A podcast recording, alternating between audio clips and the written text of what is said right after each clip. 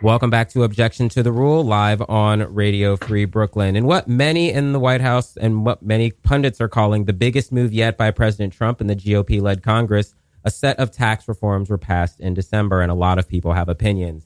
The changes had many effects that will take effect when taxes are filed next year for 2018 and 2019. But because of an executive order by Governor Andrew Cuomo here in the state of New York, a lot of people were rushing to their local tax offices to pay their property taxes ahead of time. We know now that there's going to be a $10,000 cap on how much you can deduct from your state and local taxes. So let's first listen to an interview from Governor Andrew Cuomo after he signed that order that was on CNN's New Day.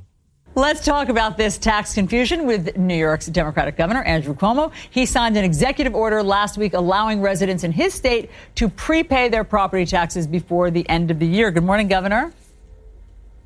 Good morning. Good to be with you, Allison. Great to have you, Governor. Why are you allowing New Yorkers to pay their 2018 tax bill early? Well, look, as you said in the previous piece, this bill was rushed through Congress and the Senate.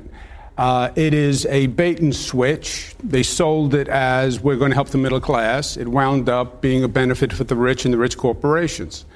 They hope the rich corporations will then give it to the workers as a matter of their largesse. But if they actually wanted to raise wages for workers, they would have said in the bill, the corporation's going to get a tax cut, but they must give it to the workers. So it was all a bait and switch. It's all a marketing ploy. One of the really devilish things in the bill is they then eliminate the deductibility of state and local taxes, which sounds like a mouthful. But what it says is, up until now, over 100 years, you paid a state tax, you paid a local tax, you deducted that from your federal tax. They're eliminating that. So you're now paying two taxes. You pay a tax to the state or a tax to the local government, and then the federal government taxes that tax. Yeah. It happens to occur coincidentally on only blue states. And that's right? What I want to ask only you about. Democratic states. Because, favor. Governor, you've called this an economic civil war, and I know that's what you're touching on. So what are you trying to say? The Senate has no senators from Democratic states, blue states.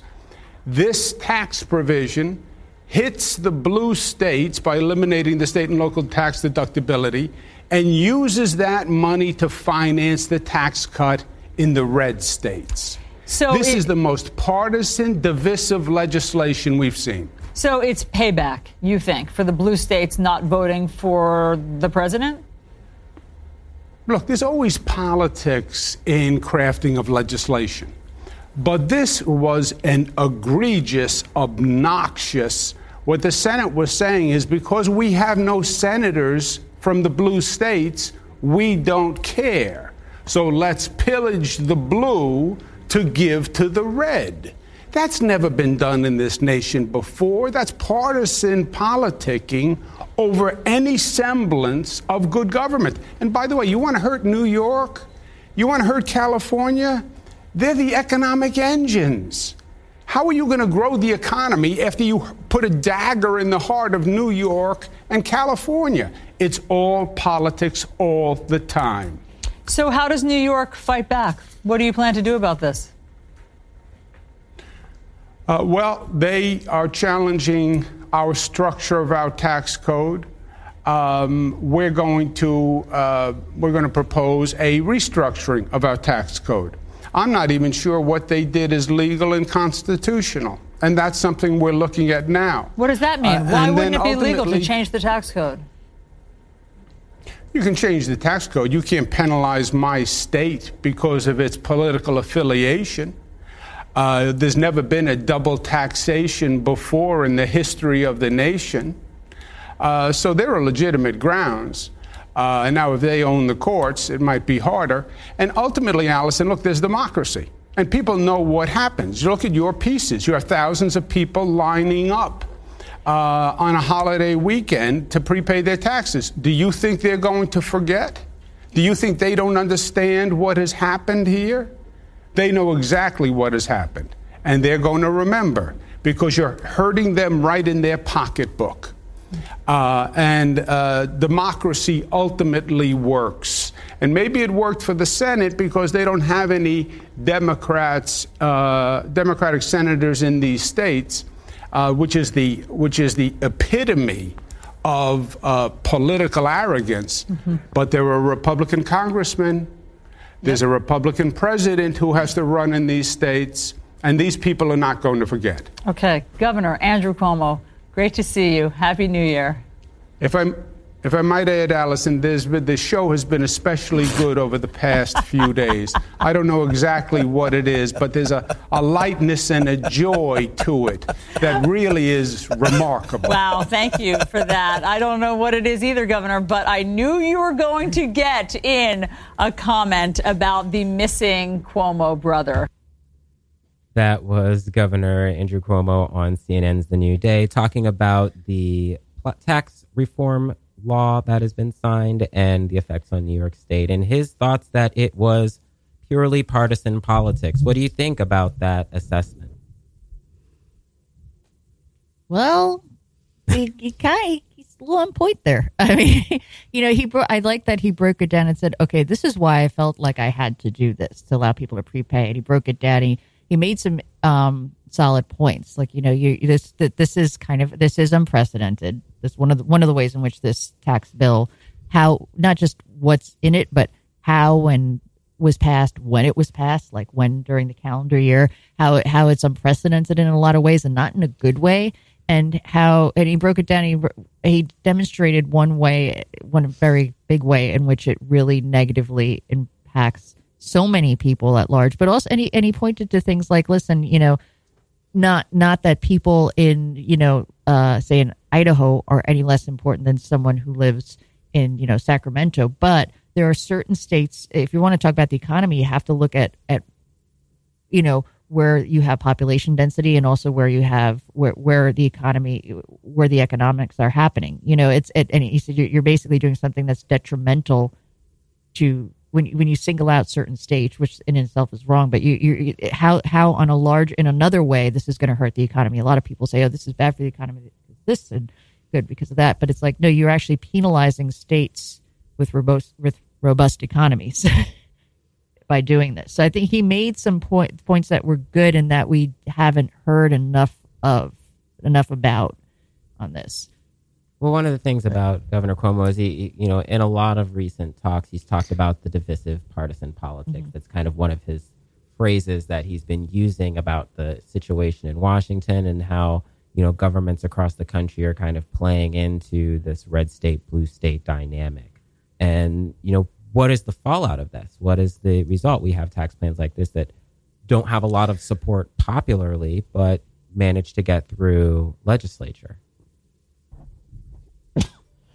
What did you think, Violet? I think if he's right about people remembering how things used to be and not willing to stand for it, then we could have some actual fallback for the sudden overnight tax revolution that the Republican legislators tried to put in place, but I'm not sure people are going to be as angry as he's counting on. I don't know. I think status quo is still very powerful, even with such a change like the tax code. Let's talk a little bit, or go ahead, Rosie. Oh, well, the thing about the tax bill is it's so chaotic because they're writing down something else and they're saying a whole different oral narrative. And so it's very hard. And I noticed this when Bernie Sanders was drilling them. They're like, oh, we're going to give to the people who need it the most, yet they're going to yank all these other programs from them. And so there's a lot of dishonesty about it. So, well, let's talk a little bit about some of the things that are going to be in this plan. There are a lot of effects to individuals and families and also businesses that will mostly take effect for tax year 2018, which means when we file after in 2019. So the tax brackets are going to change. We talked about that earlier in the show last year. We knew that there was going to be some sort of change, but we didn't know exactly what that change would be. There are going to be the same amount of brackets, but we know that there's going to be about a 2 to 4% change in the actual percentage of deduction or the percentage of taxation.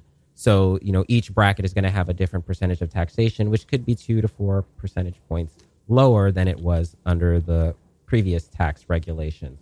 We could also see we could see a reduction in withholding according to the IRS as early as February. The standard deduction is going to increase to $12,000 for single filers and $24,000 for filers that are married filing jointly. What that means is that people, if they want to itemize, have to meet a higher threshold in order to do so. So before, with the standard deduction, if you were over, I think it was $7,400, $7,500, then you could itemize and reap more benefits. But now you have to meet this $12,000 cap if you're a single filer, which could affect a lot of people.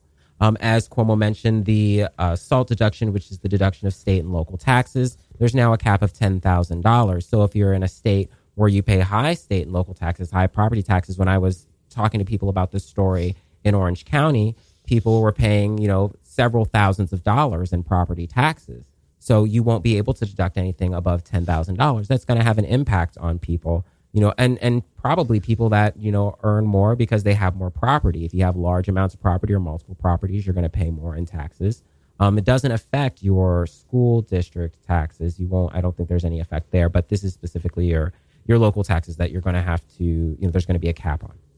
The individual mandate is going to go away for the Affordable Care Act. So in 2018, you won't have to pay a penalty if you did not opt to have insurance. If you have you filing your 2019 taxes, if you didn't pay for insurance in 2018, you're not going to be penalized. You still will be penalized in April. So keep that in mind. And then as far as corporations go, there are a few changes to corporations. But the biggest one is that the corporate tax rate is going to be reduced to 21%. And then companies that have offshore profits, those offshore profits are no longer going to be taxed by the U.S. government, which that's huge. That could raise the coffers for a lot of companies who are multinational. One thing that the nonpartisan Joint Commission on Taxes says is that this plan will increase the deficit by $1.5 trillion. And that could be even higher depending on how some of these deductions play out. So taking all that in consideration, what are your thoughts on this tax reform? I don't know what it's reforming. Yeah. I mean, it's a tax bill. There are changes. I'm not sure what reforms. I'm not hearing reforms here. That's interesting because in writing the script, I'm like, I don't know that reform is the right word, but that's what we're calling it. That's what it's being called. And from some perspectives, I think it is a reform. It is a shift. It is a change. But these tax changes that have been implemented into law, I guess, would be more accurate. Yeah, I'm not seeing. Yeah, because we're seeing things that penalize not necessarily just the poor, but maybe your middle or even upper middle class. Upper middle class, as if you own any kind of property, you're kind of screwed unless you live in a state with low property taxes. Mm-hmm. And if your property taxes are low, it means there's less being paid into the educational systems and other and social services and things like that. So already it's different where you are. People a lot of times are like, yeah, my property taxes are high. People will move to the expensive neighborhood because the public school is fantastic. Yeah. So this is going to affect like families, you know, kids. So this is going to affect the quality of education. And I'm also hearing things like it's really going to screw but then, you know, these multinational corporations, they're not paying a whole lot of tax. If this doesn't demonstrate how the super, super rich, I don't mean even the wealthy, the uber wealthy benefit and everyone else is kind of screwed. Well, you can talk about that. You know, the property tax thing alone is. That the comment or the quote that I think it was the Wall Street Journal or the Washington Post said about President Trump allegedly going into Mar a Lago and talking about how he made all of his friends rich. You know, that's what a lot of people feel about this bill, is that it affects positively corporations. Donald Trump isn't even wealthy. That rich. It's so rich that Mar-a-Lago is the state, but that's the thing. You know, there's this mythology of the president that he is not as wealthy as he claims he is. At one point in his life, he may have been. He's not worth as much as he kind of masks himself to be. So someone like him, in terms of actual wealth, doesn't do as well as, say, the Koch brothers. You know, the Koch brothers are golden. So just to put it in perspective, you know. I think fundamentally one of the deepest, most disturbing parts of the tax reform is tax on taxes. I mean, that's something we haven't seen. I've never heard of. I'm sure it's existed in the past, but tax on your property tax, tax on your state and local taxes. It's absurd. Tax on tax. I don't even know if that's even legal. Mm-hmm. Yeah, and that was the point of Governor Cuomo. Right. Yeah. We're going to tax your taxes, but then we're going to cut the taxes for folks. I mean, it's that's the most egregious part. We're going to tax taxes.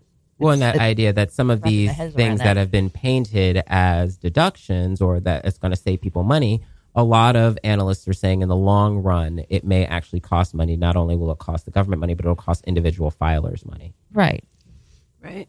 I guess my question is just, will this be too much for people to swallow? Like, will people come up against this, or is everyone going to deal with this and say this is codified into law now and there's not much we can do, you know, and the legislators will try to work against it? Is this going to be something that we as an American people aren't going to stand for, or is it just something that's now part of our system? That was one of those things that we talk about. What is the line? Where is the line? Go ahead, Rosie. I don't know. I think what needs to happen is I think all the legislators that are against this bill need to instruct the American people on what their options are to fight this. Because I think because it has passed, people have kind of just thrown their arms up in a surrender and accepted it because it's already been passed. And I think that it's the responsibility of our legislators to give us agency and say, if you hate this, if you disagree with this, you can do the following things. And I feel like that has not been conveyed at all. Like, what can we really do about it except for shout and protest in the street? What are our available options to be effective in our opposition? Well, and I think that's an important point that, you know, our participation in the process. We do have to understand, though, that this passed. This passed through the legislature. The people that are representing the constituents across this country passed it by a majority. Now, it was not, there were not very many Democrats that, I don't think any Democrats in the Senate, and I don't think there were any in the House as well. But it passed with that majority. So it's about, you're right, it's about these changes. And if people don't like how their representatives voted, then in 2018, now that we're here, we have something that we can do in November. I feel like our administration, though, has proven that laws, they mean nothing. Mm-hmm. That you could have a law passed last year and you can throw it out a few months later. I think they've proven that you can circumvent the law, disrespect the law, and I don't really see it in the same terms. But does that work the other way with this tax bill then? I would hope so, without disrespecting the process or the process of law. Yeah, there's no reason why we can't apply that kind of thinking to us. But on another note, the party, the Republican Party, just I think is so desperate to be seen to be doing something because the president likes to talk about getting things done. They've kind of absorbed this. They're just it's so anxious to look as if they are productive that they hastily pass this absurd piece of legislation. And I think the only reason it passed, not the only reason, but one factor is that people like we got to look like we got something done, you know. All right. Well, we have to leave it there. We're going to talk more about this tax bill, I'm sure, because the effects are going to be long lasting, and we'll continue to break it down on this show. But before that, we want to hear from the people. And we went out on the street to talk to some people about this tax bill to share their thoughts. So let's take a listen. What do I think of the tax bill? It's government of the rich, by the rich, for the rich. It's just despicable. So it's basically a giant scam, and I don't like the way there's language snuck in there that sort of disenfranchises women and minority groups and basically just is only favoring the 1% and big corporations. And I especially don't like how it affects nonprofit organizations. I feel like that's a real travesty. The tax bill is not just a bad bill. It's really offensive. It's really a sort of deeply new and troubling moment in our faltering democracy in which not only are sort of crazy ideas that are bad for basically everyone except the richest of the rich and the biggest of corporations are put forward. But you can really see whatever resistance is in place on Capitol Hill, not even really trying. The only thing I understand about the tax bill is that we're being robbed and that little kids are no longer going to be covered in health care, and that none of the Republicans who voted for it even read it. So that is enough for me to be like, that's bullshit. Now, coming up next, we'll put 2017 to bed and talk about our biggest stories from last year and how they might continue to play out in 2018. And we're also going to now hear from some people from what they think about what 2018 has to bring. Hopefully it'll be a more positive year. I'm sure everybody in the room is hoping that. And we're going to listen to a bit of Tin Volva. That's coming up next on Objection to the Rule.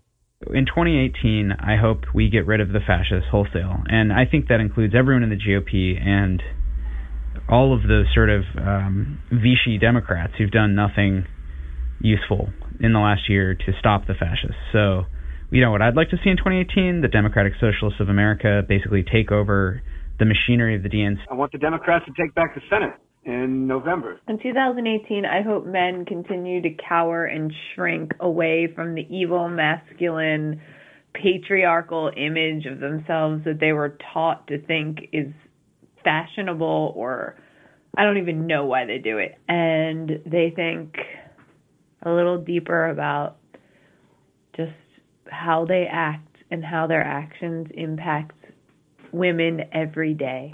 In 2018, I think I would like to see people taking more political action, more social justice action. I would like to see more people getting involved, and I'd love to see us have midterm elections that favor more progressive candidates, and hopefully get some people in Washington who can really fight some of the terrible legislation that's being passed, and fight for more equality and more progressive action. What I want to see in 2018 is less violence and people always coming together more. I feel like society is separated right now, so stop the violence and more everyone's just being together. In 2018, I want to see better health care. I want Trump to be a nicer person.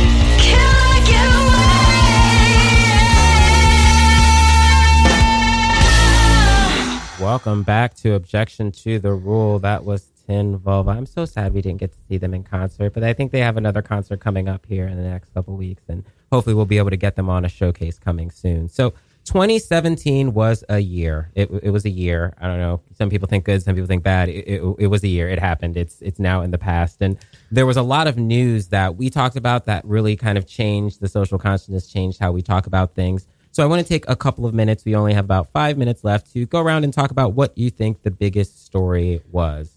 So let's start with my left, Violet. What do you think the biggest story of 2017 was?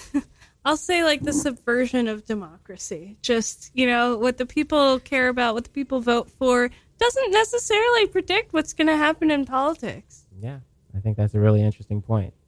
Rosie? I think civic participation, because I think just to piggyback on what Violet just said, is that there's so many important issues that have happened this year with the Robert Mueller investigation, with Me Too. And I think that the biggest thing is that Americans are becoming more conscious as a group politically. I think it's a tie between those two things. I know the systematic subversion of government and process and, you know, and but the resistance movement is the biggest story also, because there are people who you never we realize politics is a symptom of what's happening in the White House is a symptom of a larger problem for us socially, culturally. And the resistance movement, which is not, I mean, you can get exhausted. You know, there's exhaustion because it's like every week there's something else going on. But it hasn't broken yet. You know, we're all still here, and this shift in our both are, the resistance movement, because there's, you know, we're not letting it go. We're not going to let it go.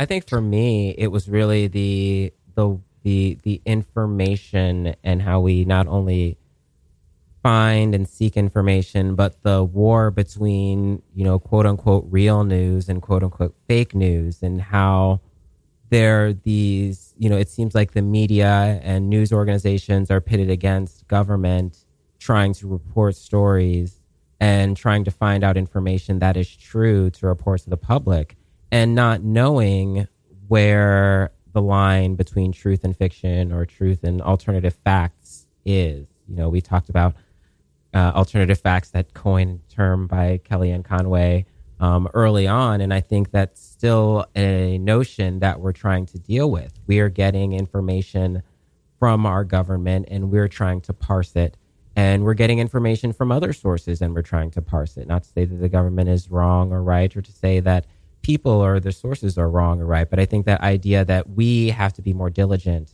about processing information that comes out, I feel, has been one of the biggest things. And you can't take any source at face value. You can't take every source at face value. But the information is there, and more information is there, and doing our due diligence as a public, I feel like, is one of those things that hopefully more people are starting to do. You know, you can't just trust it because it came on Facebook or somebody sent it to you in a feed. You have to look beyond and find your own meaning and find your own sources and come to the conclusions based on what you find. And hopefully people are doing that. I think we'll see. 2018 will bring us more news and more information, so we'll definitely be able to see how that's going to affect us all over the coming year. But it's about time for us to end. Thank you so much, Rosie. Thank you, Violet. Thank you, Rachel. Thank you all for listening to another edition of Objection to the Rule. We'll see you soon.